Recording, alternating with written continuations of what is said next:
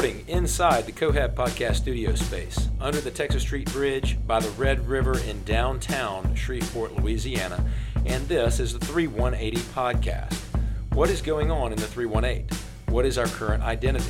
Shreveporters can make this place into the city we want it to be. It's time for Shreveport to make a 180. Every Thursday, we are having conversations about doing just that. We're talking to people who are making the difference in our city. I'm Josh Clayton. I'm Thomas Young. Welcome to the 3180 Podcast. Episode 6 of the 3180 Podcast features Tim Huck. Tim Huck grew up in the Pizza King on Kings Highway, which was his dad's restaurant. He could understand a P&L report by the time he was 9 years old with his dad's instruction. By the time he was 12, he could run payroll for the restaurant. He has owned the Phoenix Underground. He is a current proprietor of the Sandbar, and he is the chair of the Downtown Development Association, the Shreveport DDA. Also, if you're an entrepreneur interested in starting a grocery store in downtown Shreveport, Tim Huck thinks and says on this podcast that he knows how to turn a profit in that store, and I trust him. So, uh, without any further ado, please welcome Tim Huck to episode number six. Good morning, Tim Huck. How are you doing? I'm doing well. Yourself? I am doing great. Um, for the uh, for the listeners out there, we you and I have never met until this morning. That's correct. So tell me a little bit about yourself. Tell our listeners uh, where you're from, where'd you go to high school, and, and what you're all about here in town. Um, I'm born and raised here in Shreveport, Louisiana. Went to high school at Captain Shreve. Um, grew up in South Shreveport. My family lived here my whole life. Uh, my father used to own a pizza place on Kings Highway called Pizza King. So uh, I kind of grew up in a uh, entrepreneurial family. Um, currently, I own a Sandbar in downtown Shreveport, TBH Construction, which uh, we're contractors who build custom homes. Um, Tim Huck Management, which uh, oversees rental properties and owns rental properties, and uh, HAH Investments, which does investments across Shreveport Bossier in different areas, mostly uh, real estate related. All right. And uh, in talking before the podcast, you indicated that you're the um, you're the chair. You're the. How are you involved with the DDA? Uh, currently, I'm the chairman of the board. Okay. Well, good. How long you been with the DDA? Uh, three years. All right. Doing good things for downtown. I really, uh, I'm, I'm really excited about everything that's going on with the DDA at the present time. Give us some examples. Of what do you what do you like about what the DDA is doing, and what what positive things do you see going on downtown? Well, we'll start with when I first got on the DDA. The point was to find out what they are doing. Okay. Uh, to uh, to really get into what they do. Um, one of you know we, we obviously our main goal is to uh, promote market and be ambassadors for downtown Shreveport.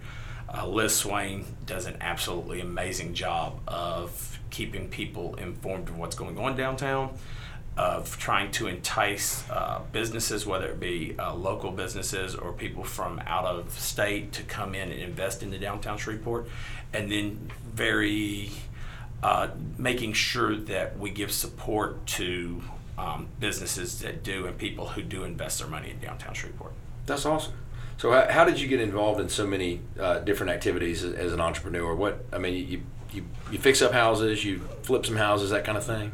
Um, if you want to know the truth, uh, at 26, I was I had one business, a locksmith company that I ran uh, solely, uh, and it was doing really really well. And uh, I hit a, a bump in the road, a downturn, and it really just destroyed me financially. And so what happened is, I made a decision at that point. The next time I get going again, I wasn't going to put all my eggs in one basket. So I started learning a lot about a lot of different stuff, and that's how I got into doing uh, multiple things to uh, produce revenue. So, did you start that locksmith business yourself? Yes, sir. Wow, where was it located? It was on Kings Highway. All right. It's called Around the Clock Locksmith.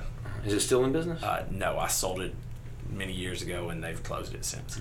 Well, Chase Boydum threw you under the bus, and Chase told me that I needed to have you on the podcast to talk about how to make a 180 in the 318. Uh, so what? I'll, I'll get more specific here, but what was your first? I think you mentioned that that you had uh, Phoenix Underground. Was that your first venture into the bar business? Um, that was my first venture into being self-employed in the bar business. I actually managed uh, Mojo's, Malibu Beach Club, Rock and Rodeo, um, and uh, worked for multiple other bars before owning mine. own. Oh, how'd you get into the management side of the bar business? I started out at the bar in the bar business, sweeping floors and dumping trash cans. I literally started on the bottom and worked up to the top. When you were a teenager, you were you were at the bar at, at 18, 19 years old. Okay, well, Chase Chase started at that age in the bar business too. Everybody wants to own a bar. Every, every law every every law school student they want to own a bar. to, what did you learn about the bar? And you're still in the bar business. So what do you wish you'd have known about the bar business before you got involved? Um, you know, unfortunately, I, I, I can't say much. Uh, if you'd asked me at 15 years old what I wanted to do for a living, I'd have told you I wanted to own a nightclub. Um, and so, but by the time I put my own money in and, and, and got to where I'm at, I already knew the the, the good, the bad, and the ugly of the business because I'd worked in it in every job you could have. I'd been a floor walker, I'd been a door guy, I'd been a bartender, I'd been a bar back, I'd been a DJ. There wasn't many jobs in the bar that I had not done. So there's not a lot that I could say I wish I knew before I put my money in because I, it, if anything I don't like about the business, I, if I didn't know it, I should have known it. That's right. Okay, so everybody wants to own a bar. What, what, what's the first, what's the first thing that people need to? I mean, like somebody comes to you with this bar idea. It's a great new, the sexy downtown cocktail bar, the the cool new concept. What what do you ask? What questions do you ask that person to figure out if they know what they're talking about? Um, the first question I ask is, what's it going to cost to um, design and build it out? Um, the average person has no concept of what that is. Someone will come to me and be like, "I think we can do this for fifty or sixty thousand dollars," and I'm looking at it and see, you know, uh, two hundred thousand dollars. And so a lot of people come with great ideas, and they do have some great ideas. Unfortunately, you have to have the you have to be able to make enough money to justify the expense. And most people's ideas are much bigger than this area. Okay, and what do you mean by that? Um, someone goes over to Dallas and sees a, a, a club or a promotion idea, uh, just something that they want to do, and they come back here and they want to duplicate it 100%. And you know, you can't duplicate it 100% because you know, a drink in downtown Shreveport is, let's say, a, a Crown and Coke for seven dollars. A drink in the entertainment districts in Dallas, the same Crown and Coke is twelve dollars. So um, and and the number of customers that they have potential to get compared to the number of customers we have potential to get. Not saying you can't make money here. Not saying not to not to do them. I'm saying make sure that you scale to model. Make sure you know the market that you're after, and and you know they're like, well, but you've got plenty of of people who go over to Dallas, and, and I go, there's not enough of them that here every single night to go out when they and, and, when they go to Dallas, they, they kind of have a different mindset. They have a vacation mindset or a more money spending weekend mindset than what they have when they come to downtown Shreveport. Well, or? Eh, they not just have a more money spending mindset. Anytime you go out of town, you obviously spend more money, but you also go out of town with the mindset that I'm going to have a blast tonight. I'm going to have a good time. I'm going over here and we're just going to have fun. And when you walk out of your house with that mindset you one are uh, you spend your money more freely, and two is you generally have a better time. We have a lot of people who who go out here and they're just like, well, we're, we're stuck in Shreveport, and first of all, you're not stuck in Shreveport. You, can go anywhere you want, but stuck in Shreveport's not the worst thing in the world. We actually have a lot going on here, a lot of great things. Um, you know, you can be entertained. Um, you know, I own the sandbar. We have the vault downstairs. We have the dance club the sandbar in the vault is not for everyone. I, you know, I, I get people who, you know, your, your, your Shreveport haters who, who want to hit on something someone else is doing because they don't like it. It, it, it's not not every place is for everyone. You know, uh, Strange Brew's not for everyone. They have their their their customer base. Uh, Chase's place is not for everyone, but for those that like it, they really like it. So if you don't like the place, you know, find somewhere else to go. But there is a, there's plenty to do here. I, I agree with you. What about your market at, at Sandbar versus the market at? Well, I, let's rewind a little bit. When you, what year did you get into the Phoenix Underground? Um, thirteen years ago. So, what are we? Um, 06? Yes, 06. And that's when it was built out and open for business. Uh, I built it out in 05 and opened it up in January of 06. Well, what what convinced you that that particular underground club concept could work in downtown Shreveport? Um, at that particular time, I had just left Rock and Rodeo. I'd been with them for three years, and they were uh, they were thriving. Uh, you had Chicago's was doing really well um, in downtown, at the time, and there was really the only big nightclub was Rock and Rodeo, and the market was was different than it is now. Um, people were were starving for something to do. They they were they were looking for entertainment, and uh, we were able to provide it. Now you have to remember this is pre-social media, and you would it's weird that just 13 years ago is pre-social media. A year and a half into Phoenix Underground, we did the first MySpace party in Shreveport, Louisiana. Um, you know, a couple years later is when Facebook took over, and so it's kind of changed the market, changed what the nightclub industry is. But prior to that, you still needed to go out to interact with people, and so when Phoenix opened up, there was still a need for a place to go, and you had to go places to interact. I got you. So, but I'll say this: I went there in probably. I, I, thought it was earlier than 06, but it must have been 06. I think, or maybe 07. I, I, thought I distinctly remember being in law school, but I was out of law school by 06. But had some out of town friends. We were up here for New Year's Eve or something like that and we went to the we went, it was completely different than anything else that I'd seen in Shreveport. And that was the goal is to uh, is to be different than anything in Shreveport. I wanted to be a little more upscale, a little nicer. Uh, I wanted to provide uh, more of your um, bigger city entertainment on a budget.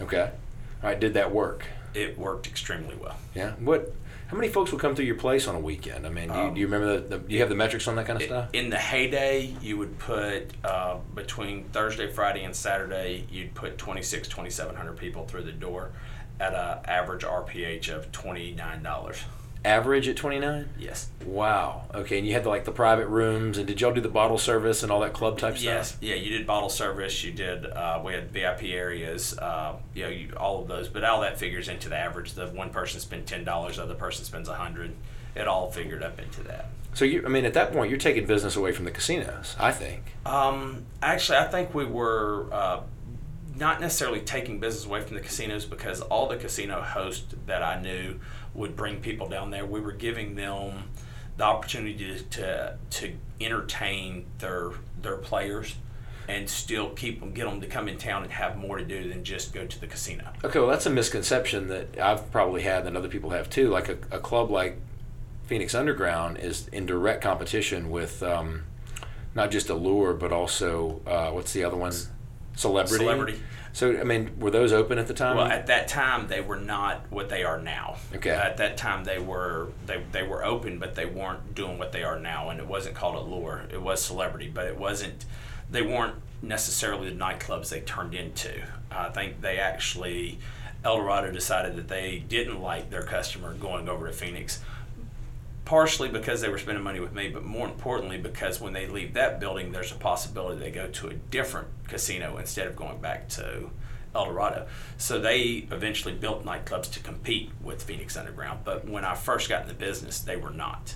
Okay. It sounded like they just kind of took your your idea and scaled it to to well, hey, let's take let's see what he's doing and then put it right here so they don't have to go out the door. Well, mixed with their uh, their their uh, bank account uh, yeah. was a lot uh, nicer than mine, yeah. and they can have one customer who goes into there and leaves there and goes to the casino and pays for their whole night of celebrity. They pays for all their entertainment. They can bring in the bigger name DJs. They can do other things because their budget doesn't necessarily have to just operate off of celebrity. They got the casino's budget. Well, the casinos were open, and, and you could get drinks at a casino when you opened uh, Phoenix, right? Correct. So, what did you learn about the Shreveport market? And I mean, maybe it's changed in 13 years, but what did you learn about the Shreveport market in 06 and what it's like to compete with a casino and what, what it takes to attract someone through 2,700 people per weekend through your door, people that are going to spend $29 on average? Um, the biggest thing it takes is uh, giving them a reason, a sense of urgency to come out tonight. Given and and rule number one in in my particular industry, in the nightclub industry, throw the best party. If you walk in and you feel like you can't have a person leaving and feel like they spent more money than the time that they had, than the quality of time they had, the value. They, they've got to feel like they got a value for their, their dollar. Um, people will pay for experience. And, and, and if you have, if you provide a good enough experience, people will spend the money for it. Okay. What will everybody in Shreveport come downtown to spend that money, or certain people are more receptive to not- not just the nightclub idea, but different other ideas too that you might have had over the years? Um, uh, th- not everyone will come downtown. Not everyone will go to other places in Shreveport. Not everyone will will you know spend the money. Some people you know everyone's gonna work their budget differently. Um, and then when you get into downtown Shreveport, we we we have a perception problem in downtown. So you're gonna have a lot of people who won't come downtown because of the perception. We we don't necessarily have a crime problem in downtown Shreveport, and the reason I say that is because the stats say that the uh, uh, in all the areas in Shreveport, downtown is technically the safest by the crime rates itself. Right. If if you look at all the stats, but we have a perception problem, and in the majority of people's mind, perception is reality. So if you perceive something to be unsafe, it's unsafe. If you make a decision that that's not a place you need to be, then there's nothing I can do. I can show you all the stats in the world. I can show you the thousands of people that come downtown every weekend that never get in a fight, that never get arrested, that never have a problem, that never get shot at, never get stabbed, never get beat up. Nothing happens to them. But your perception is still going to be what it's going to be. And so um, sometimes we have to deal with those issues. Uh, I have found over the years that if you give them enough of a reason to come, they'll come and then they'll get they'll find out that their perception's wrong. Okay. How do you get people to come out of that casino hotel and come to your bar rather than go to the casino bar? Um, again, provide a better entertainment, and then um, you have to have more um, and different. It's got to be what they're looking for. Uh, but over a period of time, now celebrity and allure did hurt my business really, really, really bad, and uh, probably cut it in half. So at some point, they did build up to to being what they are now. Uh, before that, you know, we built a reputation for being the number one place in town, the place to be and be seen, the place to go. And so people wanted to be and be seen, they wanted to go. Um, the rough side of our industry, of the business that I do, top 40 uh, mainstream customer is not a super loyal customer. Okay. Their, uh, their loyalty is, is very slim, and I'll give some great examples of that. Um, the general mainstream individual buys the nicest whatever kind of vehicle they can afford. They don't necessarily stick with a brand. Um, compared to say country bars, if you notice, a country bar will last forever. Well, a country bar, um, a guy who grew up in the country, he drives a Ford pickup truck. His daddy drove a Ford pickup truck. When he trades in his pickup truck, he's buying another Ford. If I have a Bud Light or Miller Lite and I'm giving Miller Lite for a dollar and Bud Light's two seventy five, and he drinks Bud Light, he's drinking Bud Light because he's he's brand loyal. Uh, you know, if he wears Levi's, he wears Levi's. If he wears Wranglers, he wears Wranglers, and they're very loyal individuals. In the top forty customer base, What do you mean? Mainstream What do you mean by the top 40 customer base? that um, the customer base that I was going for for at Phoenix, the the mainstream, the kind of um, the the more that that's going to listen to your more top forty, your Right. mainstream music, your um, you don't you don't necessarily want to say your um, What- trying to trying to think. what they're, they're more into whatever's cool than whatever their dad did or whatever right they're, they're, they're into loyal to. they're into now Okay. they're into today they're into That makes uh, a you lot of know, sense. uh, you look at uh, city lights or any of those and you see one that says the place to be and be seen they're the ones who need to be there uh, that particular person is is going to the newest thing it's uh, you know whatever glitters and shines the most is where they're headed uh, right then at that moment uh, compared to your country. So at some point, uh, celebrity become they they remodeled, they changed up what they were doing, and they become the newest thing. And so at that point, they become very difficult. And the only way I would have been able to uh, take that customer back is to close down, remodel, and become the newest thing again. Okay. And and bring in pretty big acts every single weekend on that budget. And, Well, like- well, it, well. The problem is, is that I could never compete with what they were bringing in. They could bring in a national name DJ who uh, cost uh, them what they did in sales that night. I mean, they brought in some bands that that literally uh, cost them what they did, in in sales. But again, one person that that wants to hear that band that actually gambles walks off, takes a right instead of a left, and pays for their whole night. Well, you opened up in 06, and um, at, what, at what point or what year did Eldorado turn turn their clubs into clubs that competed with yours?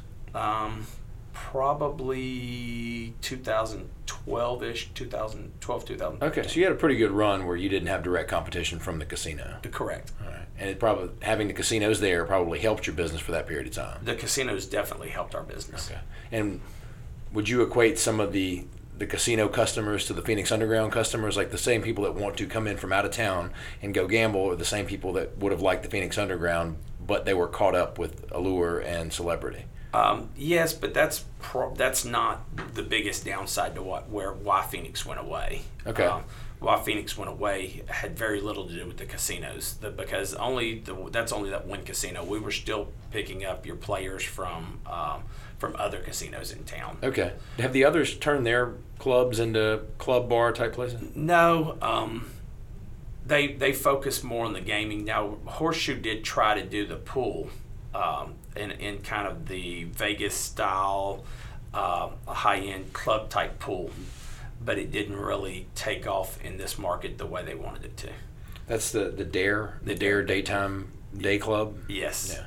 You've never been there, Thomas? I've never been there. Okay, it's your scene, and you should go. Okay, I will. I'll All look right. into it. All right. Um, so, Margaritaville. I mean, they were when Phoenix had closed by the time Margaritaville popped up. Right? Um, I think Phoenix was closing. I think Margaritaville opened right before Phoenix closed. what year was that?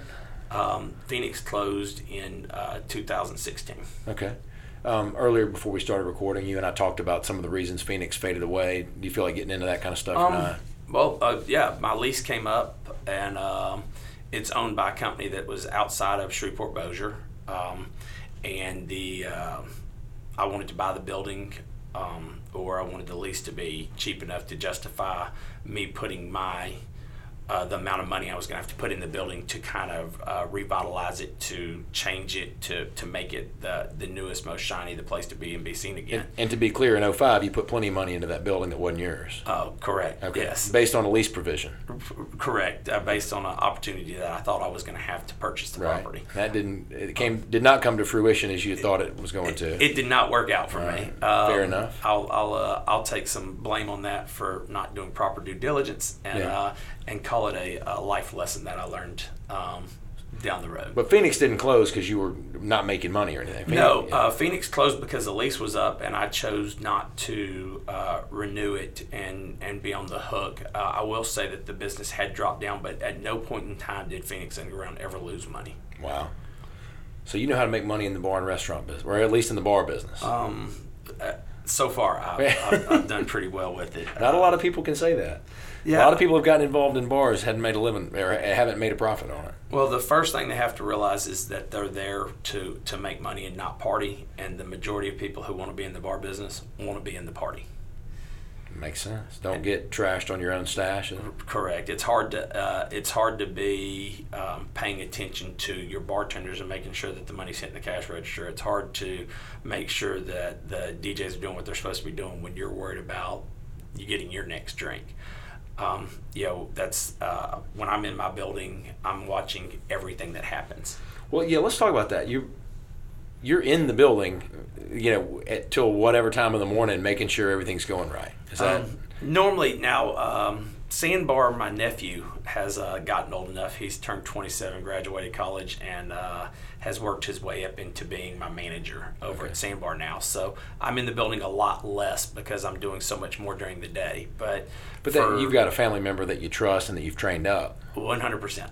Okay, so tell me, uh, how many days a week was Phoenix open? Uh, Phoenix was open uh, when we first opened. We were open four days a week. We narrowed it down to three, and the last five years of it, it was only open on Friday and Saturday. Okay, well, in the last five or six years, you learned a lot of lessons from it, and you're still open Friday till six in the morning, Saturday till six in the morning, something like that. Oh well. Or you- I mean, well, back then. Back then, yes. How many days of, if you're open eight days a month, how many days are you in that building till daylight? Uh, when Phoenix was open for the ten years Phoenix was open, I was there uh, from open to close, or from close to open to close. Uh, every day it was open. So this isn't a set it and forget it business model. Oh n- no, no. Unfortunately, and and I designed Phoenix. Unfortunately, the way I designed it was for me personally to operate it and run it because you knew what to look for. because I knew exactly what I was looking for. Now, Sandbar on the on the uh, I designed to have a manager run Okay. because What's the difference in designing those two uh, Um, processes? some of it is um, even to the layout of what I can teach a manager to do compared to what I do, uh, the uh, procedures that I need them to follow so that I can go back and look and see what happened throughout the night without ever having been in the building to where I, I position the cameras, the whole, the, the whole scheme is the difference if I set it up for me to run it or if I set it up for a manager to run it. Okay. And Is at that- the time, is that because you have a certain um, there's something that you're going to look for that's hard to encourage a manager to look for. Well, there's something I'm gonna look for. It's hard to encourage a manager to look for. There's also uh, there's a difference in the way I'm going to take care of a customer to how a manager is going to take care of a customer. Uh, to me, um, when I walk up to the bar, a bartender finds themselves wanting to stop taking care of customers and take care of me, and I'm the first one to tell them, "Wait a minute, take care of the customer." The customer is going to be the one who buys the drinks. I'm, they, they, people who own businesses get confused quite often on who the VIP is. When I'm in Sandbar, I'm not the VIP. If I never walk foot in the building, never at all, but my employees are there and take care of business, the place could stay open forever. If my customers never walk in the building, yet I'm in the building from open to close every day of the week, it will not stay open. So who's the VIP? And it's kind of how to design and teach a manager that. It's really difficult to do. is it easier to do if they're related to you? Um, it's easier to do when you've raised them, yes. Okay. Uh, but uh, he was also uh, raised. My nephew was raised in the in the service industry. His dad owned the Pizza King uh, after my father, and uh, and so he'd been in the uh, service industry and the restaurant business and bar business for a long time. So he's kind of uh, understand, and he spends a lot of time with me kind of listening to uh, Timologies or uh, what what my idea is and and why I operate the way I do. Well, okay, so uh, you brought up Pizza King, and Pizza King was pretty awesome.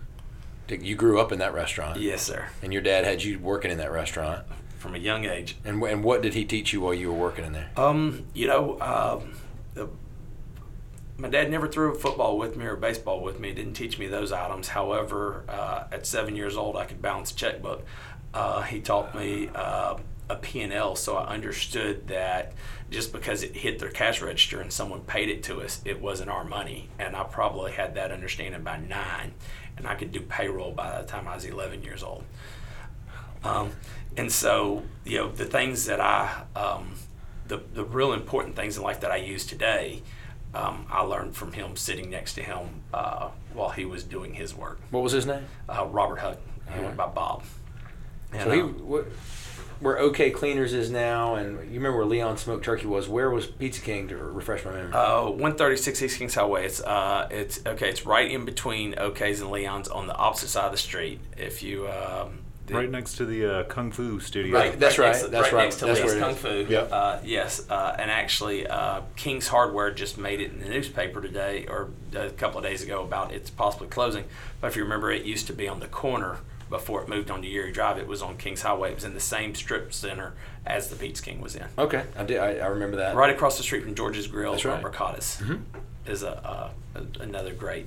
Uh, I lived over there from 2013 till last year, and I could I, I, when Bricata's went through different ownership, whether it was W's, whatever. When George's was still open, I could walk to those places. I could walk to Strawn's. I, I still love that area. I mean, I think it's great. Well, Um, and and the Pizza King had like a really specific. Their product was very specific.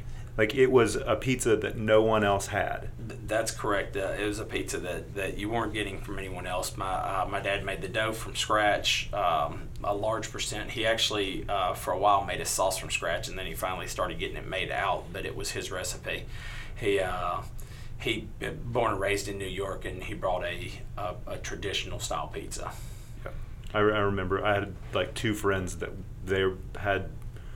They were both huge pizza. You know, like in grade school or whatever, there would be this huge fight about like, you know, where are we getting pizza from here, or that you know, is, is Johnny's better? No, we have to go. Like it was Pizza King pizza. Like, And then there became a, a, this little group that was like, that's all they ate. Like they mm-hmm. wouldn't eat any, you know, because everybody's like, oh, Johnny, you know, Johnny's is the local right. whatever, but it's not. Like, mm. like Well, Pizza King was. Had it stayed open, it, it would still be. And I, the building is now available again. I will not lie and say that I have not looked at it a half a dozen times and thought about it. But I'm almost scared that it'll be an emotional purchase instead of a business purchase, and the, that's the only reason why I hadn't pulled the trigger.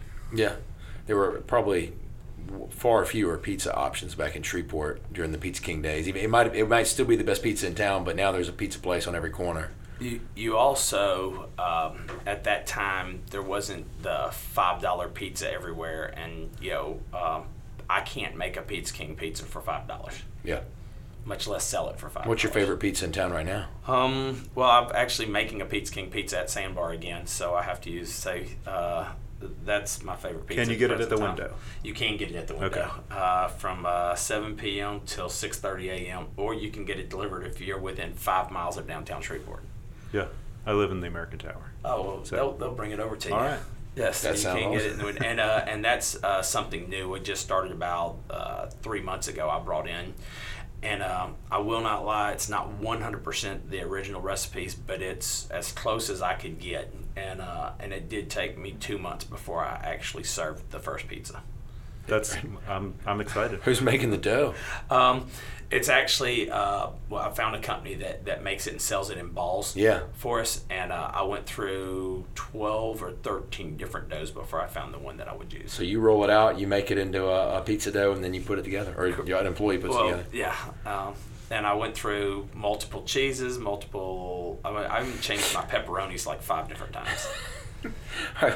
oh, getting back to Pizza King, growing up in there, what did your dad teach you about customer service? Um, well, um, again, the first thing he taught me was that without a customer, we will not stay in business. We, we, we can't pay our bills. This is how we pay our bills. So, um, I, I will not say that he taught me the customer is always right. As much as uh, I, I love to preach that to my employees, unfortunately, it's just not right. It's just not factual. Um, but that that you need to figure out how to get the customer satisfied at least. Um, not necessarily do, do you have to figure that they were right. You just have to understand that an unsatisfied customer will cost you money, and so um, he taught me that you have to bend over backwards and make sure that you satisfy the customer, Even when they're totally wrong. e- even if even if they're totally wrong.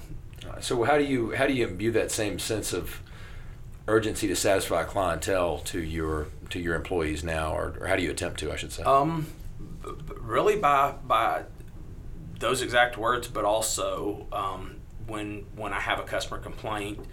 Uh, first of all, I have to take every customer complaint seriously, and so my staff knows that if I get a complaint, I'm going to take the customer complaint seriously. Uh, I try to put myself out there to where customers can get in touch with me between social media, my cell phone that's never changed. I've had that same number forever. And then when I'm standing in the building, I make sure that I'm seen by everybody um, so that they can, if there's any issues, they can be brought up to me, which I explain to my employees that I'm going to be the one dealing with them. And you know, when when I do have legit uh, complaints, I uh, you know, obviously we we uh, counsel the employees or you know worse write-ups to, to termination. And you know, when one employee sees that that's the case, all the rest of them kind of follow suit. But you just have to explain it to them consistently. Without a customer, we have no business. And in my particular industry, most of my employees are bartenders and waitresses and shot girls. Well, the paycheck I write them is basically it's never a dollar. It's always zero dollars, and I, all I did was pay their taxes for the money that they got in tips. Mm-hmm. So I explained to them that you know when I come in, they want to take great care of me. They go over the top, want to take care of me. Well, I hand them a zero dollar check. Yep. And the person standing in front of you is fixing to be the one who pays your bills. They're going to give you two dollars, three dollars, five dollars, ten dollars, whatever they're going to hand you is more than I'm handing you. I'm handing you a zero dollar check. So, if you're going to bend over backwards to take care of me, don't you think you should bend over way yeah. farther Yeah. and, and go way over the top for them if you're going to do it for me? And I, and this conversation I have on quite often with all of my staff. That's awesome. How do you When, when you travel around, do you see towns that are doing a better job of customer service in Shreveport? Maybe as a maybe the businesses in the town or the town itself. Do we need to improve on that? Um, you know, there's always uh, room for improvement on on everything. I, I believe that there, you know, if you walk in looking for what's wrong, you're going to find it. Um, you know, if you walk in looking for what's right, you're going to find that. So if I walk in looking for the person who's not doing it right, I'm looking, you know, if I just want to have a reason to have an attitude, I promise I can find one. Yeah. Um, if, if I wake up today and just want a reason to be upset, I can get a reason to be upset. If I walk into a place and, you know, I, I can take how someone says, you know, can I help you? I, I can take it as they said it with attitude. I can take it as they said, can they help me? Um, and so I, I do go places and, and kind of watch the service, but I also watch the service we get here. We got some great places in Shreveport that have great service. Um, David Alvis's places, I've never had bad service from one of his restaurants, uh, the Silver Stars. Um, Shane's uh, Shane's um, restaurants usually great service. Um, you know, the, I get good service in most everywhere here in town. Um, I go other places and, and, and the same. And then you, you go in and you'll catch someone who had a bad day, and you get to make the decision as an individual of do I make that affect me and my attitude, or do I say, and they may just have had a bad day, That's right. and move on. Um, and not always is it necessarily bad customer service. Is a lot of times we may not get the customer service we particularly want, Yeah. but are our standards too high, or are we just misreading the person? Um, so you know, I do have to kind of sit back and watch all of those things, and and generally, we have we have some decent servers and uh, and bartenders and um, you know casino dealers. Obviously, that's got to be a difficult job to take someone's money and try to still smile at them and make them like you.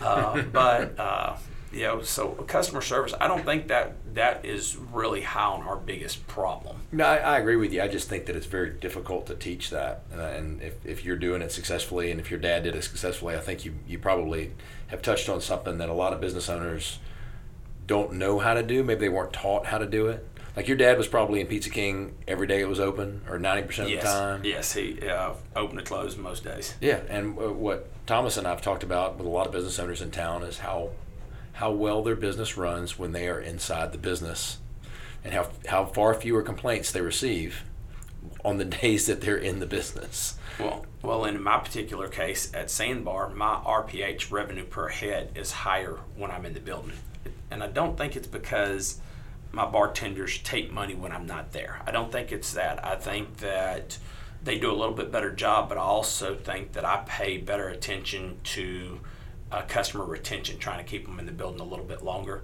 which means I get one more drink out of them. Yeah. Um, you know, I try to make sure that the uh, that the levels, the music levels, are right. That that you know they're playing the right songs to keep people in there a little longer. Uh, the bartenders are giving service just a little bit faster. Maybe they look at their phones a little bit less if I'm in the building. Um, so there are times you know there you can plainly tell the difference in the in the books if I'm there or not there. We've heard this from we've heard this from clothing salesmen. We've heard it from um, a guy who owned a wine shop. You know that that he can sell a a certain case of wine that he just got in from somewhere in California that's more expensive, more exclusive to a certain customer. But if he's not in there, the customer buys exactly what the customer always buys. Same thing with the clothing seller. You know, is that because we're a small town? Like we love to see the owner in the building and do what the owner tells us to. Um, Or is it because I mean, if I walk into a store in Dallas, I don't expect to meet the owner, see the owner, know the owner. But when I walk into a place in Shreveport, I'm kind of looking for the owner. Well, there there is some case there is that that that, that is uh, factual, but not always in that particular case because a, a good sales rep who actually cared about selling that bottle of wine and took the time to know to be knowledgeable of the bottle of wine. Uh, you can bet that owner is more knowledgeable and will take more time with you. Also, the owner doesn't Ca- have caveat: He said that the the other guy was like a sommelier and actually knew more about the wine than he Oh, did. well, He- but I think I think the owners care so much. You can you can feel the way an owner cares about the business when you meet the owner. It's But you- genuine. You, That's you, you definitely you definitely get to feel that, uh, and and in the smaller city, you probably get a better opportunity. In Dallas, you're probably not catching the owner in the building uh, as often. Um, you know, some of the nightclubs I know over there, the owners may never be in the building. If I didn't call them before I go over there, I know I'm not going to catch them in the building. Um, and many other businesses of that nature. You know, I go and, um, um, you know, I, I, but I, I find that I like to say hi to the owner also. Yeah. Is that our is that a small town mentality that, that's causing us to do that? Um, in, in, in the in the locally owned businesses, probably so. But I would probably bet if we lived in Dallas and we knew the owners of five or six businesses over there that were commonly in their business, when we went to that particular business, we'd expect to see the owner also. Okay. I think it's a volume deal. Like when you're, like you said before, if you're in Dallas, you, you can sell a, a twelve dollar drink that would be six dollars here, seven dollars here. It's just there's just not as many people, so you probably also would notice, you know, Tim's in the building or, or he's not because Right. it's not like it's not Yeah, yeah. so packed that you you wouldn't know. You walk in, you'll see if I'm there or not. Yeah. The uh, the other side that the owner has differently is if, if he set it up right. I have employees that each have a job to do.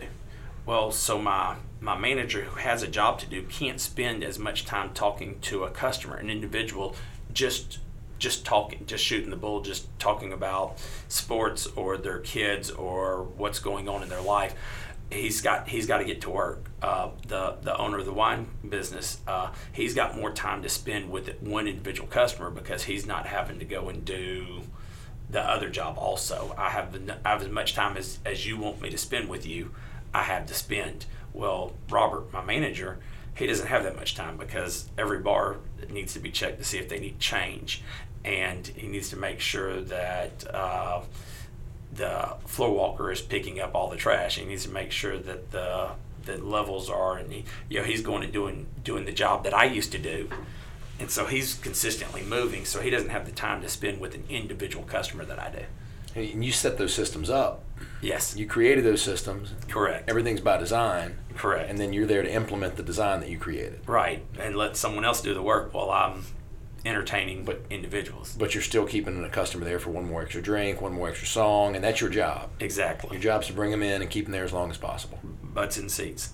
That's right. So, so all right. So, oh, I'm sorry. 2012, 2013, Phoenix goes underground. No more Phoenix. Correct. And then when does the uh, when does the sandbar crop up? The sandbar had already been open. The sandbar's now been open 10 and a half years. Uh, the sandbar was opened, um, I opened it up uh, three years after. So in 2009, um, sandbar opened, three years after What, Phoenix. what month was that? Uh, it opened um, May 11th, 2009.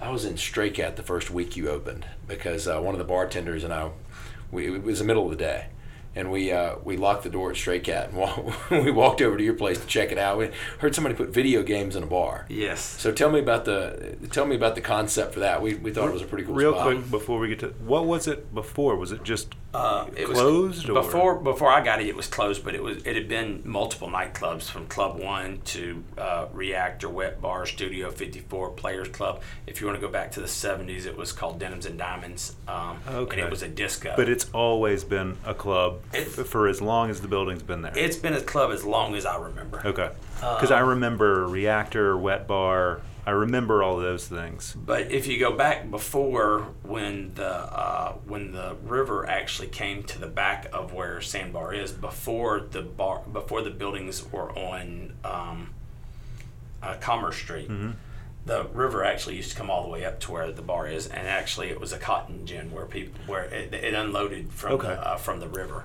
into into Sandbar. Oh wow.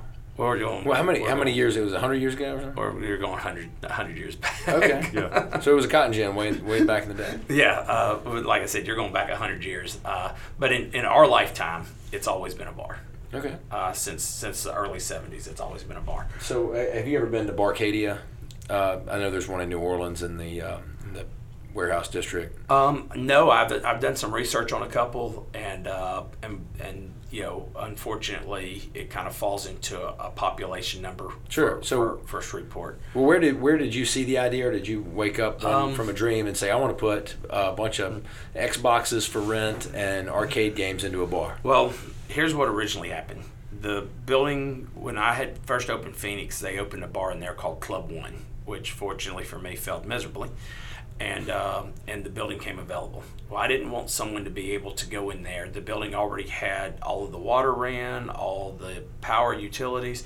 It already was designed to be a nightclub.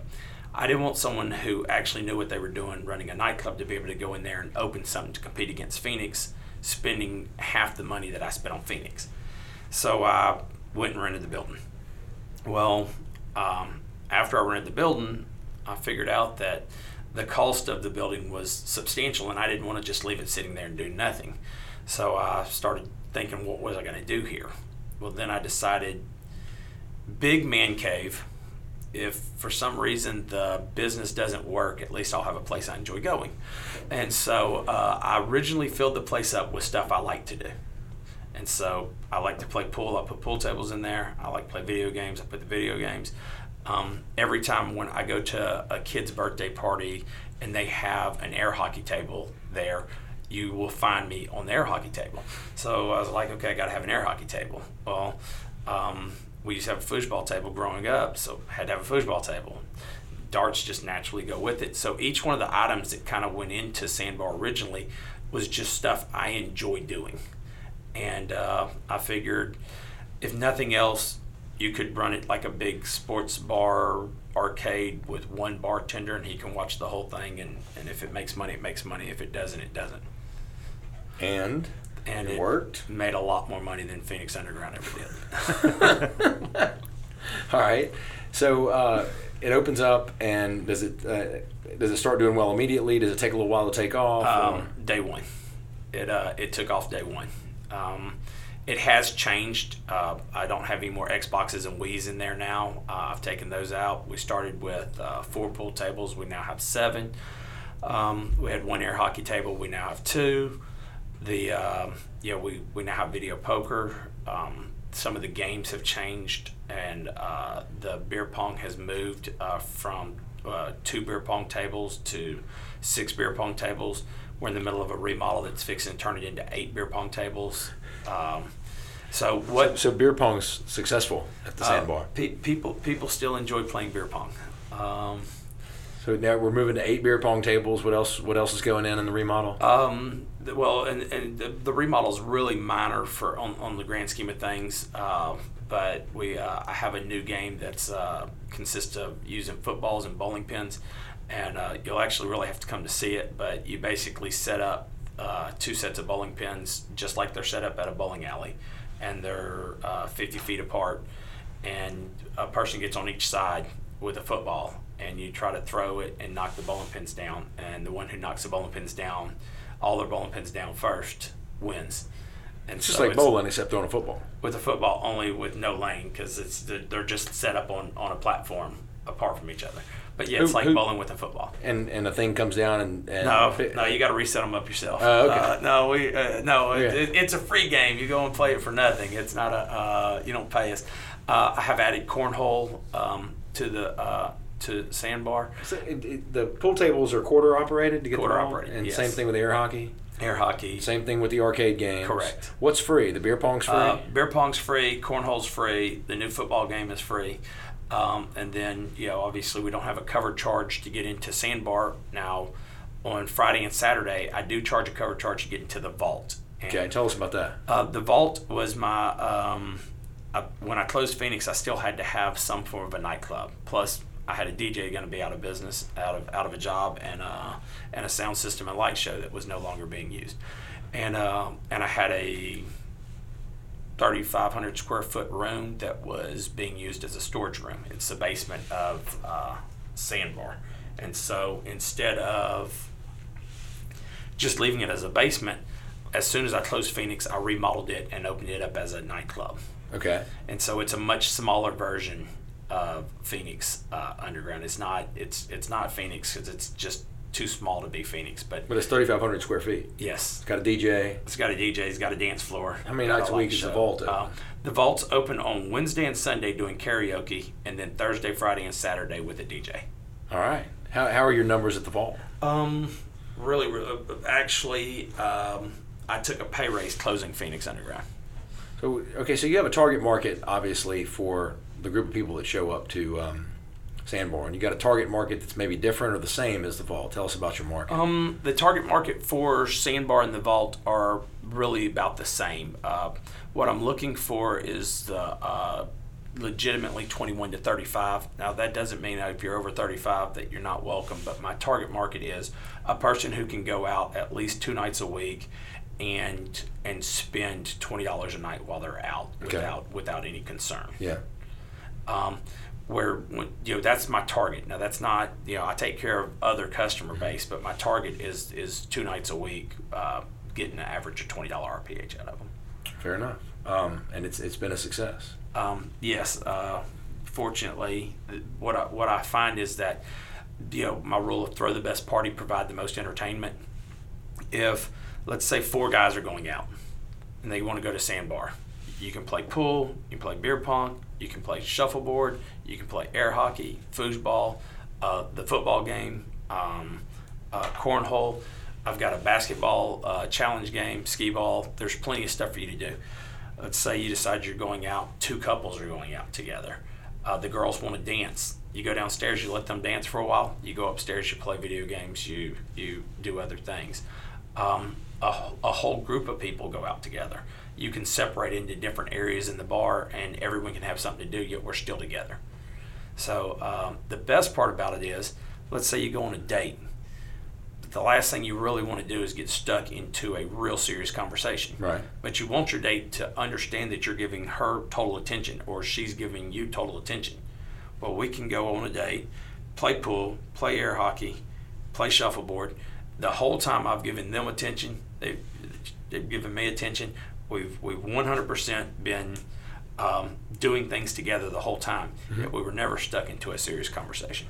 That's uh, you have a, a very interesting business model. You don't have much competition in that in town, like a, a place to, for a, a couple or multiple couples to go and just kind of stay occupied, other than sitting around drinking or going all dancing, that sort of thing. So it- Correct. it- yeah. I, It's you- it's the model of sort of having multiple things to do under one roof is very valuable. You also have you have food, you know, and you don't even have to go in to get the food at this point. Now you can You- you, can walk up on the street or get it delivered. You can get it So- from the window, you can get it delivered, or you can come in and eat inside. Yeah. So, you know, just mul- finding multiple rev streams for for w- what you have, I think, because we talk a lot here about like how do we do things better in the city, and I think that's a model that that seems things that we've talked about that seem to work. Family business. Because you're in there, you're taking care of your customer base, and you know what that is, and you know how important that is, and and the people that work for you can see like, oh, this is very important, and taking and, and using that uh, under under one roof model to do multiple things. Right. That seems to be a kind of a small town thing that you have to figure out how to get the maximum amount of money out of people while they're in your building and you have to give people you have to be able to entertain large amounts of people you have to be able to entertain enough people well not everybody loves to play pool not everybody loves to play air hockey not everyone loves to dance not everyone even likes to be inside of a loud nightclub well downstairs is loud but upstairs is not loud. Upstairs, we can have a conversation at a normal volume and be fine. Um, some people like beer pong. Some people don't like beer pong. If you don't like beer pong, fortunately, it's on a third level all by itself. You never even have to walk up there, and so you never have to be close to it.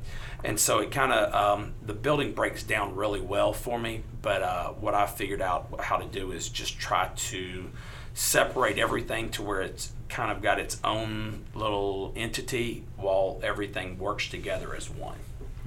Uh, kind of become the Walmart of the bar business. it seems to work. How many how many bars are in there? How many places can you go get a drink? Um, there are three bars, and then I have, um um, which uh, normally have six bartenders, two bartenders behind each bar, and then I have two waitresses or shot girls that are on the floor. How many nights a week are you open? Uh, seven nights a week, 6:30 p.m. till 6:30 a.m.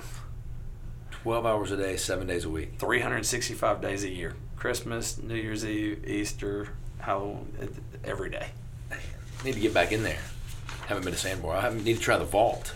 Yeah. Sounds like exactly what, what I do these days. A lot of, lot of, lot of dancing. Um, so you we you know common theme here. We've got business owners. A lot of them are located downtown. You have businesses that are outside of downtown as well. like, Correct. Um, uh, construction Oh, business. I Go also ahead. wanted that's the construction business was that did, did that come about because of Phoenix? Like you got in there and you started to realize like oh I I miss I, I I underestimated how how much this build out was going to cost Um, or Actually, uh, yes, my former uh, one of my partner, one of my former partners and uh, close friends, um, helped me, and we physically built Phoenix ourselves. Um, and then we uh, did you did you but you did not have a construction business at that point? no, no. Actually, uh, they uh, they had a joke. I wasn't allowed to use a power tool um, because they were scared I was going to hurt myself. Um, I see that you still have all your fingers. yes, So, uh, that's because they don't let me use power okay. tools. All right. Uh, they still don't let me use power tools. It's uh, I have power tools now, but I don't get to use. You know the budget. Uh, you, you do the budgeting. Yes. Okay. Uh, um, no, I, I, I and I do a lot of the design work still, and uh, and I'm on site. Uh, I actually enjoy doing construction work. I enjoy being on site. Uh, it's it's funny. You'll see me in there carrying boards because. That's about the best I can do. Um, most of the time, they, uh, you know, if, if I screw something, they're going to have to come in and take it out and level it anyway. So I might as well just let them do it the first time. But um, I got Phoenix got open. We finished all that, and my my my mentor Randy James, I was uh, looking to buy me a very expensive sports car or really expensive truck. I, I, I was finally making some money. Wanted something you know just nice. Right. And um, my mentor convinced me that instead of doing that, to go buy a rent house. And he said every time I get money in my pocket, burning a hole in my pocket, that makes me want to go and buy something to go and buy another rent house. And uh, now I have 62 rent houses.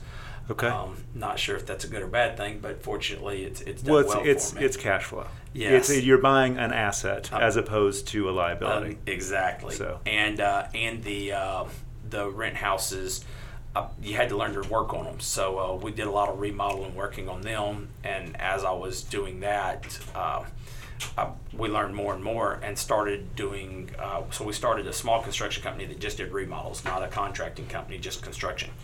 And uh, we just did remodels. Well. Uh, I recently partnered up with a friend who had been building houses for about 28 years in Shreveport Bossier, and uh, we just started building new construction. wow. So and that's pretty recent. Um, we started it in uh, December of 2017, Okay. and uh, right now, today, we've got three custom jobs going on, and we just finished uh, five. Wow. What's the secret to staying on top of all this stuff? Um, y- there's a couple of secrets. One is is is good help. You got to have good help. Uh, when I say good help, I'm, I I really want to say great help. And when you do find great help, you got to pay them fair and you got to treat them right to keep them. Um, the other thing is is to uh, prioritize what is what what is your main priority. Where are you trying to go? And uh, and don't don't get lost behind it. Don't get behind. Once you get behind, it's really hard to catch up. So you have to go and, and, and see things every single day. Uh, right this second, my partner at the construction company, uh, we have three houses that we're building within about two and a half miles of each other. He made a joke this morning that he could tell you every bump in the road between those two and a half miles because he literally drives them all day long. Um, and then I go, I, I stop by those job sites quite a bit less than he does uh, because that's particular. That's his personal job is to be the foreman over those. Um, so I go by, but I still stop by just about every day. Man, you stay busy.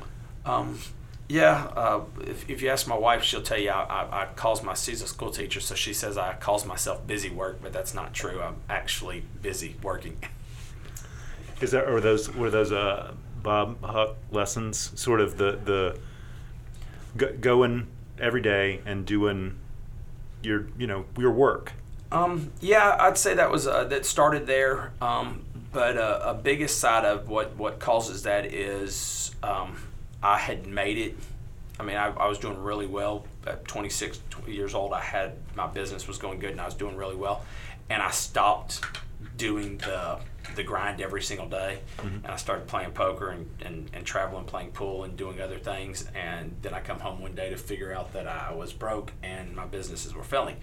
And so um, I kind of have put myself in position to make sure that doesn't happen again. And so that has a lot to do with why I focus every single day and, and don't mind going between and, and, and staying more on top of it. So you're, you're a pretty quick learner. You, you learn. Well, fast. Uh, sometimes I, I, it's, it's by it's by the beating I took, but yeah, I did learn. Yeah. Yeah, it seems like uh, any of those lessons, uh, when you when you you get to a place and then it and then you have to get back to that place. I think you mentioned that before. Like, I don't want to. Once I'm behind, that's when you start learning that lesson, and you, you don't want to get behind again. Right. Yeah. You never want to go back there. I mean, you mentioned before you had a mentor that kind of told you buy an Um, asset and not a liability. Yeah, Randy James. Um, he uh, he owns. He's one of the partners in All Property Services. Uh, they they're in real estate business, but he also he was my original partner at Phoenix Underground. He had uh, Cowboys. He had Bricktown. He uh, is the original guy that started Oyster Bar. Um, he's developed multiple neighborhoods. Uh, he's done a lot, a lot of stuff in Shreveport, Bossier. Um, very well known. He was one of the original founders of the Krewe of Centaur um, just uh, uh, a great ambassador of Shreveport Bossier, great ambassador of, of business, and um, he he took me. I've worked for him a couple of times, and then we partnered up together. And uh, when I, like I said, when I first started trying to, uh, when I started making real money and started trying to lose my mind and want to go spend on buying myself a big house or buying myself a car, he would always come and ground me out a little bit and go, okay, look, you can lose this as fast as you made it. Let's uh, let's go and invest it instead of uh, spend it. Yeah. And he told me um, a really good life lesson that not a lot of people will will follow because it's really hard. You can never invest a dollar you already spent. So be careful on what you spend your money on because you can never invest the dollar you already spent. It's now gone. Right. It's someone else's dollar to It's invest. someone else's dollar to invest. Excellent lesson.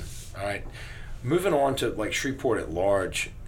Again, you you've found success in a downtown market. You've found success in a market that's full of vacant space, that's full of ideas, that's full of things that are working. Some things aren't working. You're chairman of the board of DDA. What you know, what can city government do better, or is city government doing everything it can do to encourage business operations downtown? I believe city government is doing a lot to encourage business in downtown. Um, can they do better? I think everyone can always do better. Uh, at the same time, I don't want someone to get the mindset that it's the city's responsibility 100% to make my business successful. It's the city's responsibility to bring more businesses. It's the city's responsibility to talk someone into coming here. I do believe the city should be vested in that. That should be economic development needs to be a, uh, a very high priority for the city. Um, but it can't just be the government. It can't just be their responsibility. It has to be individuals' responsibility. It has to be my responsibility because the, a thriving downtown and a thriving Shreveport uh, assist me personally. Um, again, I own 62 houses. Uh, 50 of them are in the city of Shreveport. If when when Shreveport thrives, my property values go up and my uh, rent uh, rates go up. When when downtown thrives, more customers come to my building. So it can't just be. I don't. I can't put it all on the city. Do I believe that? There's there's things the city could possibly attempt to do. Uh, yes. Um, Examples. fix all the street lights. Um, if the parking meters are torn up, take them down. If, if not, go ahead and replace them, which the DDA is working on at the present time, uh, getting getting new parking meters. Unfortunately, our, our meters are so out of date that you can't just buy buy the buy the meter. Um, en- enforce the uh, property standards codes that you have on these buildings that uh, are that they let go. Um, you know, if, if you're not cleaning up the alleys, there we have property standards. They can write you tickets. They can they can do things. We can send someone in to clean them up and and charge the owner of the business or the owner of the buildings that are uh, adjacent to the alleys. and uh, and we need to to do that. Again, perception is reality, and if you drive through downtown, it's it's almost, especially at night with all the lights that are out, it's almost perceived as um, nasty, scary, junky, uh, run down, let go, forgotten. And when you have that, then perception's reality. So that's the reality. And When you're talking about street lights, you're not talking about intersection street lights. You're talking about the lights that light up the sidewalks. I'm talking about all the lights that light up the sidewalks in downtown. And unfortunately, the, the- everybody tries. The DDA tries. The city tries. The uh, SWEPCO tries. Um, the the poles are um, not too far from the street, and every time it seems that they fix a pole, it seems like a car runs into that pole again. And so the majority of the poles that are messed up have been hit by cars. Most of those cars were um, they didn't drive afterwards. So you're able to find the people.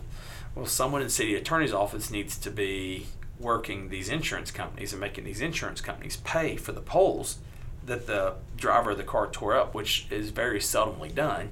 And so the poles, if you drive through downtown, you'll see um, probably 30 street lights, uh, 30 of those little lights that are out. that are out.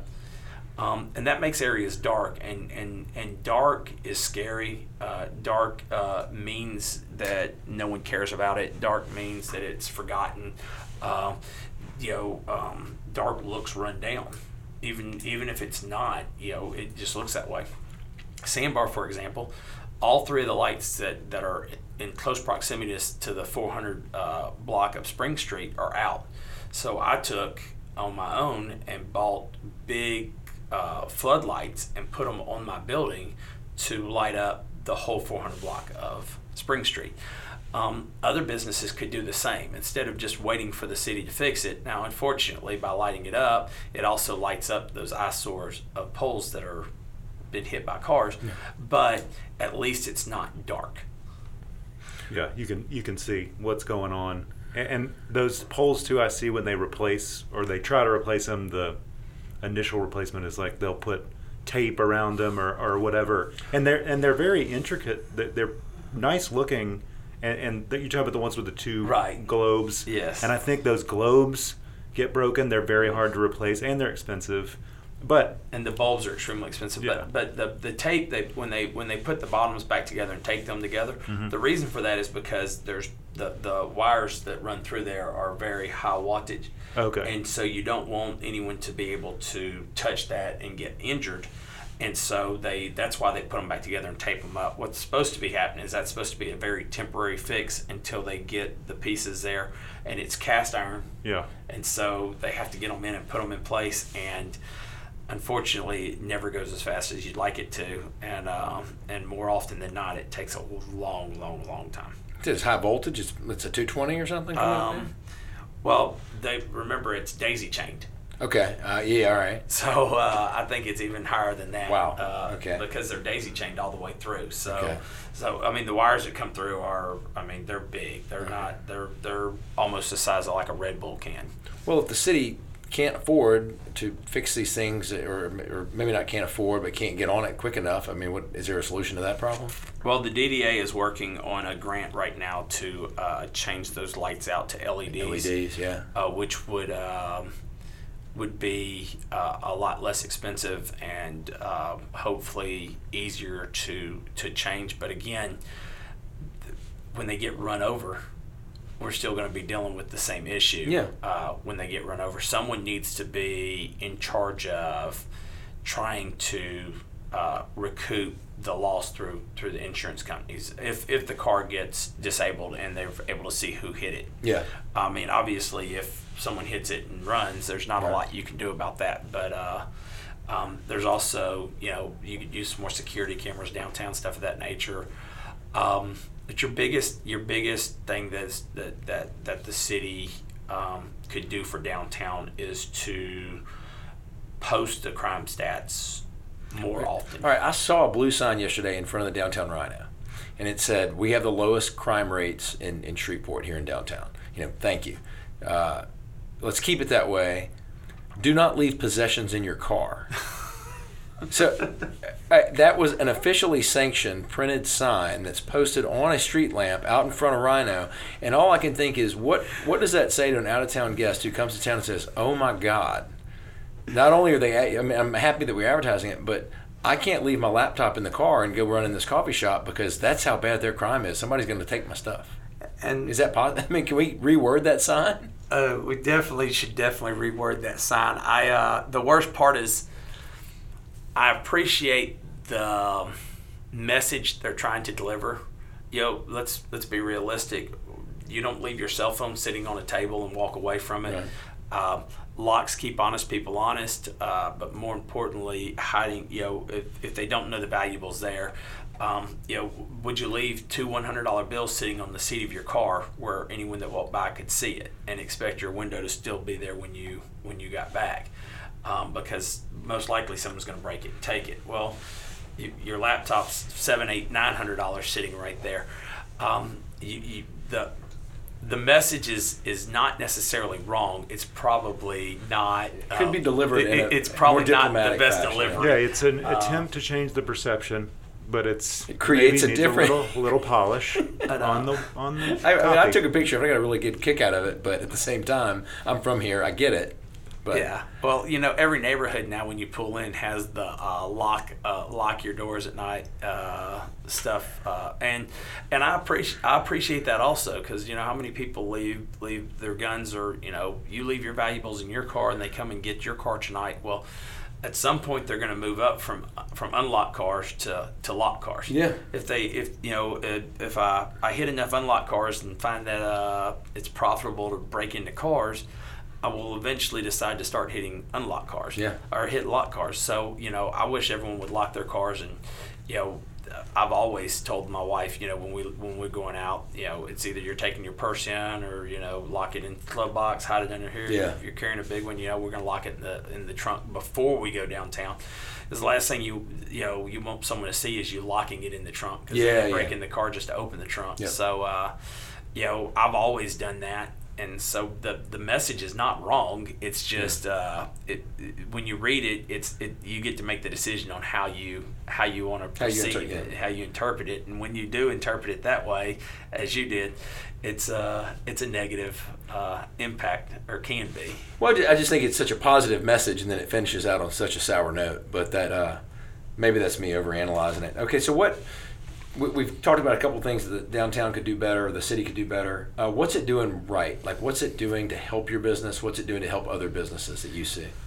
Um, you know, I, I think that they're uh, what they're trying to do it right. Uh, recently, um, you had a city councilman come up with some uh, some regulations that were going to be negative business. Not necessarily they were going to be negative for the public, but they're going to be really negative to business. Uh, uh, some of the uh, he wanted new cameras that were going to be extremely expensive, and and some new uh, some new uh, regulations that were going to cost a lot of money, and uh, the city council, the police chief, the uh, head of ABO, and the um, the mayor's office kind of all discouraged it, and, it, and and most of it went away without costing us um, an arm and a leg because it was not pro business. It was definitely going to be. It was definitely going to hurt. And, and it would hurt me less and would hurt some of the smaller guys, but it would have hurt you know some local operators. Sure. Uh, and so they got some of that they they did away with. Um, so that was a positive thing that they did recently.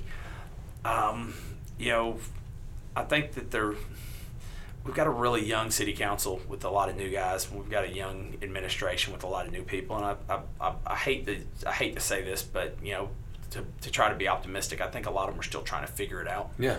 Uh, I, I, I think a lot of them probably went in without total clarity of what they could and couldn't do, what the job was and wasn't.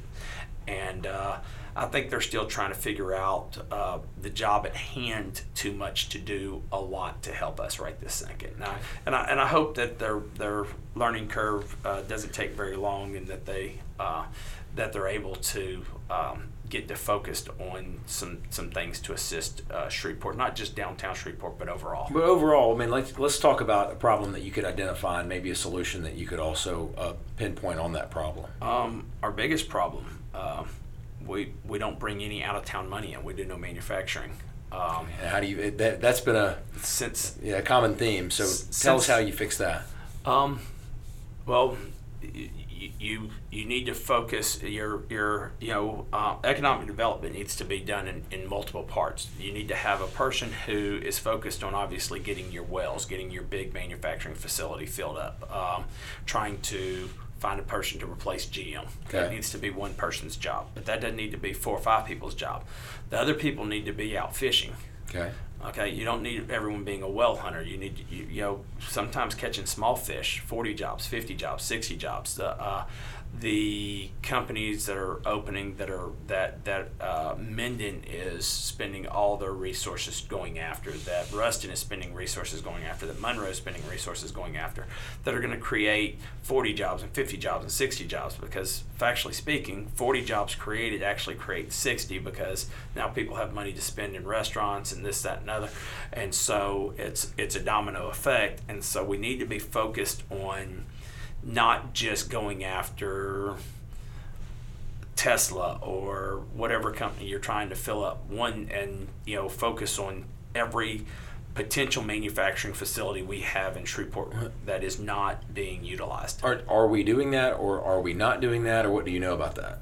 If we're doing it, we're not marketing that we're doing it. If we're doing it, no one is mentioning it. No one's talking about it. All I ever hear about is the big guys are going after. No one ever talks about, hey, we're trying to get this box manufacturing facility or this paper bag facility. Are we, are we ever going to get the big manufacturer? Or do we need to figure out a way to chop that GM plant up, or get so, get three or four smaller guys in there? I mean, like, what's the deal? What? How do we do it? I would have been chopping GM plant up the day after they moved out. Um, the day uh, the GM plant is a, is a total disaster, and unfortunately, I believe uh, Ollie Tyler got a lot of blame for not, and Cedric Glover too, for not getting new people in place to take care of that. However, the Caddo Commission totally controls it. Uh, but not this particular Caddo Commission, but go backwards and, and they made a bad contract and a bad deal that I don't think anyone's taken the time to try to get out of it Right. or or put forth the revenue, resources, or time and energy to get out of it, which I believe they could get out if they would put forth the effort and energy to get out of that bad deal that they made and start looking at breaking it up into uh, smaller. Um, um, any anything that, that that you can figure to go in there that's going to create jobs. The the revenue, we'll, we'll just say the rent stream is nothing. That you know, if, if you never made a dollar rent off of the bus off of the building, but it created enough jobs, it's a net win for the city. Are, are you in uh, um, Are you in that camp of folks that says you know make any offer possible to bring the businesses here? I mean, I've, I've had some guys in here say you know you know offer up the farm if if, if it means hundred jobs that sort of thing. I'm in the middle. I think that you have to do an economic impact um, uh, study and decide what the economic impact is against uh, what you're giving. I think each business is is different, and you have to look at them and decide what to offer. Uh, if, if you give too much, i.e., the movie industry was getting so much that the state wasn't even making any money off of it when it finished. By the time they gave them all the tax credits and all the benefits and bonuses and everything that they gave them, we made no money off of them filming here. Okay. So it made you, you, you can give too much. Yeah, it was great for me because they rented my buildings and my construction company did their work and they did all of their uh, parties at Phoenix and it was a wonderful thing for Tim Huck. Yeah. But not Well- everything that's great for Tim Huck happens to be great for the city or state. Well, state. I mean, were, were they renting any apartments here? Were they buying Right. food bars? Oh were no, they spending money you know, in no, it was great for other people too. It was Yeah. great for a lot of people, Yeah. but but that's why it has got to be an economic impact to see what is the overall impact compared to what we're giving away. Yeah. If if you give away too much, we didn't go anywhere. We went we still Yeah. went backwards. Um, I'm I'm kind of in the middle. I, I would like each individual opportunity to be looked at and but someone that that understands um, the, the economic impact of it needs to be uh, figuring out how much we need to give away to get them. What businesses would work downtown? What does your business need? What's what, could you create some uh, symbiotic relationship with other businesses downtown? What would work? What wouldn't work? Um, I think we need uh, a um, small, um, not necessarily what I'd call a convenience store, not a grocery store, something in the middle. uh, something that that can uh, entice more people to to live and work downtown. Because if you live and work downtown, the point is is not to have to get in your car and leave downtown. Well, if you have to leave downtown to go grocery shopping, you have to leave downtown to go get anything, get medication, stuff of that nature.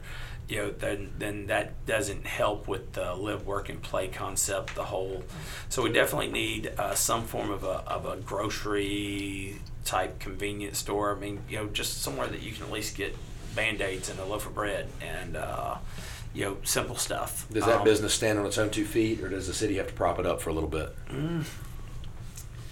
You know, it depends on the location. Um, I, I believe that someone needs to consider um, the assistance, uh, even if it's just uh, looking at, you know, getting the right people to come in and doing um, low interest deferred loans that, that, that assist in the prop up. I don't, I'm, I'm not a big uh, consistent handout person because they end up going to the wrong people. Um, but I do believe that there is a way to assist without giving it away. You, you give me a, a, a deferred low interest loan, give me time to get the business going. DDA offers one of those up, right? Uh, DSDC, D- okay. DSDC, which is uh, which is not the DDA, but they're they're they're a sister organization, all right. and and Liz is actually uh, the director of both of them. okay. Uh, and she does uh, work well with those, and they do offer some of those. But the DSDC is not the only way you can go. Okay. Well, you're a businessman. You know how to make money. Um, I'll give you that. Could you make money at a, if I if I said put it you know here's a building, locate it wherever you want it. Could you make money on a grocery store downtown? Yes. Would you be willing to coach an entrepreneur on how to make money in a grocery store downtown? Yes. If an entrepreneur is listening to this podcast and wants to meet up with you, can I buy you two lunch? Yes, and would be interested in uh, uh, uh, putting in some revenue um, to to assist myself. All right. Well, let's talk further about that. Um, I, Thomas and I've kicked around that concept with a number of people. Some people say it wouldn't work. I, I've kind of thought about the idea of bringing in existing markets, like not not Brookshire's and Kroger and Albertsons, but these smaller markets that are all around the say the nicer, fancier parts of town. Some have pre-made stuff. Some of them have access to grocery, and maybe they rent space in a building rather than like. How, how do you conceive of a, a grocery store downtown? Um, well, I mean, personally, the two locations that I love at the present time is the bottom floor of the Standard, yep. and uh, and I love the D's building D's across the Photo. street from there. On the corner of Highway One and US 80. Um, those those are my two favorite I, locations I today. think D's is my favorite by far Um, for that exact for a concept like that. The only reason why I love the downstairs of the standard, other than their problem that they have, is they don't have enough power going into the building to Yep. be able to do it. If they had the power, I would love that because I think that it would assist the standard. So the standard kind of needs to help you. It's really nice when you can have a landlord and and tenant uh, business relationship where both of you kind of need each other to Yeah. to uh, thrive. Um, and so it, it, you it, you work together better. Okay. Um, but I think D's would be uh, be a, a great location. It's still close enough to the loft. It's close enough to uh, those. Um, The standard apartments and then right across the street from the standard. It's uh, United Jewelers. United and- Jeweler and Lee's Hardware. yeah. They're they're right. I mean, they're they're walking distance, and then you still have your your daily foot traffic. Your I mean, there's still a lot of people that work downtown. There's other apartments. There's people who own businesses Yeah. down here that, that their apartments are right above their their business, and uh, that would walk over there. And I think you would find the support. But even just uh, you know as much as I don't necessarily would love it, uh, you know, to go beer, cigarettes, stuff of that nature, uh, you would you would still do well with that with the number of uh, households that are downtown Yeah. and more more coming. Yeah, I mean, when I lived downtown, um, the breweries weren't open yet. I don't think I don't think either brewery was open. You could you can't go buy a six pack of beer. You can't go buy a bottle of wine, and you surely can't buy you know a loaf of bread or a steak or something like that that you can take back home and cook. You got to go outside the downtown area to get it. Right. So, do you think that that can stand on its own two feet if a if a guy like you that has the knowledge of the numbers can put together something? Oh, I think for sure it would stand on its own two feet. You need to have um, an owner operator who is committed to that business and not necessarily they have to be the, the sole owner, but they need to be they need to have a, a, a vested stake in it, and they need to be. You, you're going to have to have someone no different than why Sandbar or Phoenix worked with me in the building. Now my nephew in the building, Pizza King worked with my dad in the building. You need to have a, an owner operator who's going to spend their time there. Uh, Cush's Grocery, when you used to go in there, owner was in the building. Uh, Fairfield Grocery owner was in the building. Um, you know, you go all the smaller grocery stores Right. that, that were successful over the years. Uh, Maggio's place over in Bossier. Um, you go in there and the owner still runs it. Yep. All right. So, what does uh, we've talked a lot about positive things, but what two things do you think Shreveport has going for it that maybe other area, small, mid-sized, small towns don't have, and how do we capitalize on those? Um, our biggest thing that we have going for us is the potential to transport anything from Shreveport. We have interstates that will run any direction, anywhere from here for a transportation hub.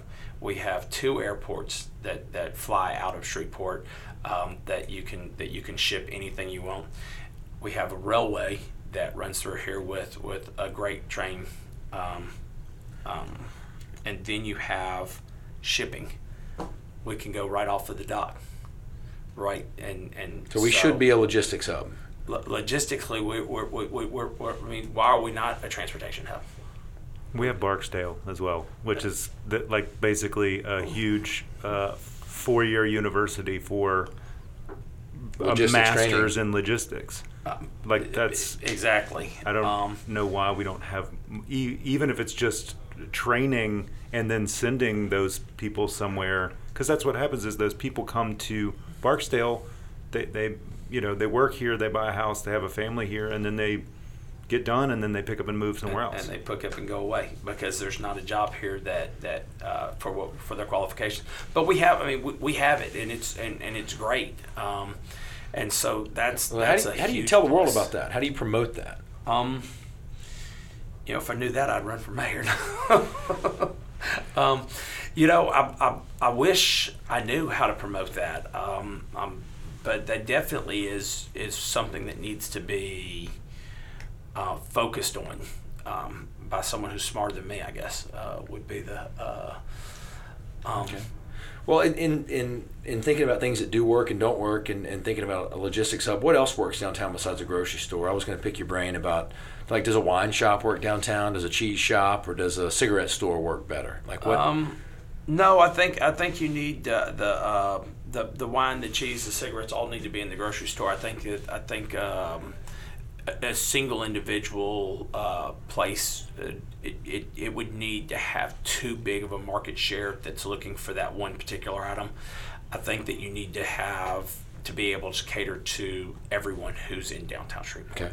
Is is my uh, fear of that. do we need more bars and restaurants downtown or are we saturated? Um, tough question, double edged. Um, do I believe we need more? Uh, yes, and here's what we need more for: is uh, people draw people. Um, we have a perception problem. The, the biggest perception we, the biggest problem we have is not enough, not something that everyone likes to do. Sandbar's not for everyone. Fatty Arbuckles is not for everyone. Uh, Stray Cats is not for everyone. If they had a place that was more for you, you would come. Uh, people come when they want to see uh, a show at, that's at the Strand or going on in the Riverview Hall. People go to Mudbugs or to um, uh, Red River Revel. Uh, people come down when we have things going on to, to entice them. And so Like Brew, like Cork, like Farmer's Market, all, all those things sell out. Yep. And so what you find is that if it was truly unsafe, I don't care what you were offering. I'm not going into an unsafe area. If you tell me I, you got you know uh, money for me to go down to Jack's Quarters, I'm not going. If you tell me you know I go to the uh, Ninth Ward in New Orleans uh, for a uh, for a court festival, I'm not going. So if it's truly if I truly believe it's not safe, I won't go. So, but when we provide people with stuff they want to do, they realize, oh, it's safe enough for me to go to that. So if we had more places downtown to get people that they wanted to do that made people come here, I think we would be able to fix some of the perception problems. Because once they come, they realize, wait a minute, I wasn't unsafe. I didn't feel like I was unsafe. I walked to that building in front to my car and I didn't have any problems. And so, um, yes, more restaurants and bars would definitely uh, be helpful, but that's by itself is not our only savior. Um, destination locations, um, uh, boutiques that are destinations, something that, that people have to go there, people want to go there, that we can entice people, you know, that, that sell an item, a product that that that people want is is kind of important to uh, to try to focus on getting um, uh, simply chic in Bossier is a destination where you know all the women over there go to buy their clothes. But uh, is it Striped Zebra or whatever the place in in um, Ruston that that a lot of people go to buy like purses and knickknacks years ago, downtown used to have a lot of different stores and stuff of that nature where people would walk between two or three stores and, and do their shopping. And, and we just don't have that anymore. And the retail space is very inexpensive in downtown at the present time, especially compared to uh, Youree Drive or um, Airline Drive, any of your any of your big uh, box stores, uh, shopping centers, stuff of that nature. Does does clothing retail work in, in our downtown market and today in 2019 when you can buy anything you want on Amazon? Um, the right clothing retail works. No, does does just putting what you can get on Amazon in there work? No but you know there's still people who want to try on the dress before they have it before they get it there's still people who want to look at the outfit and actually put their hands on it and feel the material before they order um, but you have to have a you have to have someone who your buyer has to know what they're looking for and they have to have a good eye and they have to bring in unique items that uh, I'm not saying it's another owner operator situation too. Most of what you're going to see in downtown uh, needs to be owner operator situations. Okay. Okay. In my opinion. Well, um,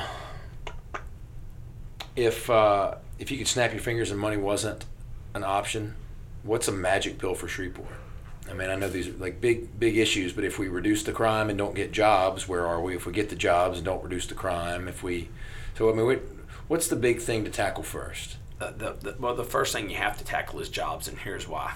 Because without tackling jobs, you're never going to fix the crime. Um, I own houses in low end communities and I talk to a lot of people. I've got some tenants that have lived in my houses for 12 and 13 years and I've watched their kids grow up from babies to now teenage uh, boys and girls.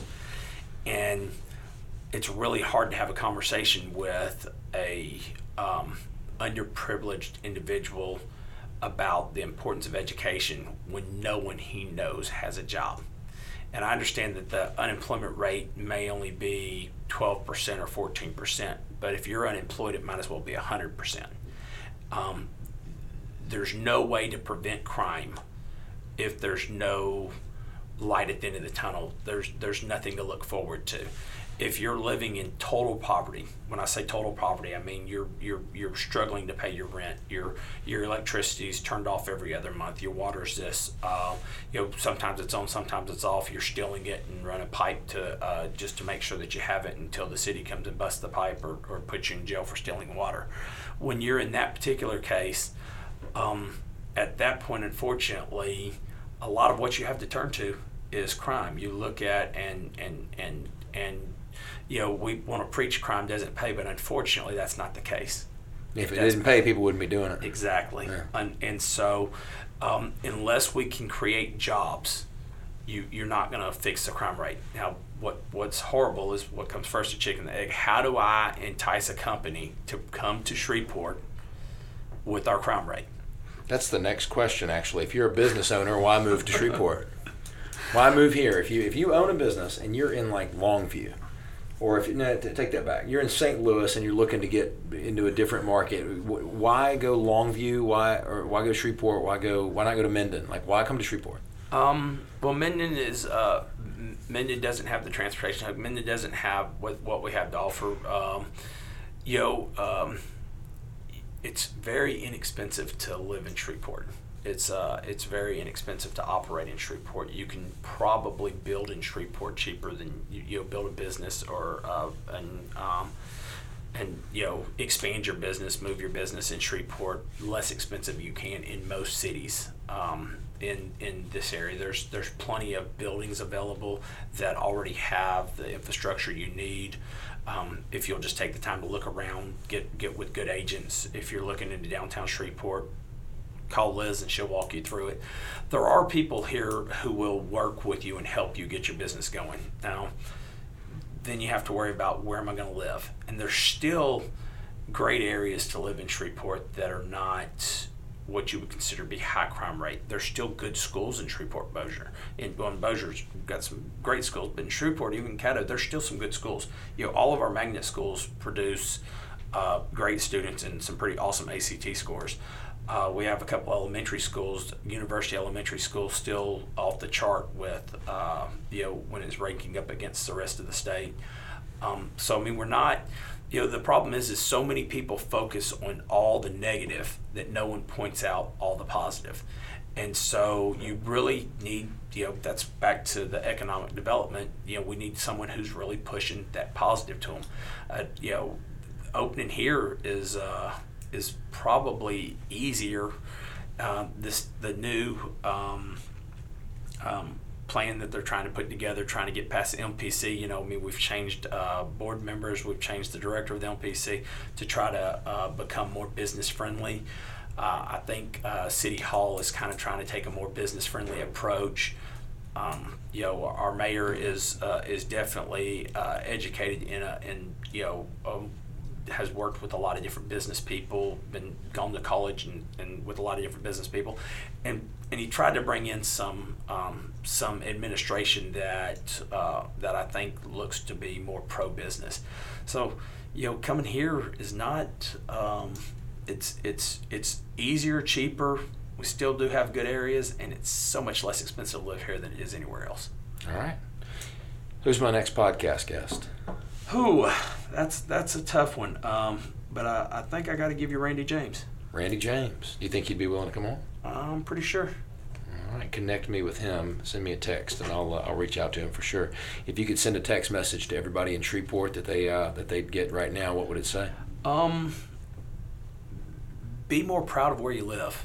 Um, and and uh, unfortunately, it's not a single answer. Uh, when I had Phoenix Underground, and I oh, first opened it up. I had a dress code, and you know, uh, I wanted a collared shirt. I didn't want t-shirts on. I don't want guys wearing shorts. And people would show up and not in dress code, or even if they were in dress code, they'd be like, "We're in Shreveport. Why do we have a dress code? We're in Shreveport. Um, why not? Why not? I mean, you're here. Um, you know, if, if, if it's that bad, leave. But reality is, just be proud of where you're from. Be proud of where you're at, and um, and do what you can to make it better. I like it. Do what you can to make it better. Be proud of where you where you are. Anything from you? No, we got the chicken and the egg in there. Yeah, that, so. it, that's pretty much all we needed yeah. to do. Well, no, we took us two hours, but we got there. Thanks a lot, Tim. We really appreciate you being in here today. Thanks so much. Hey, no problem.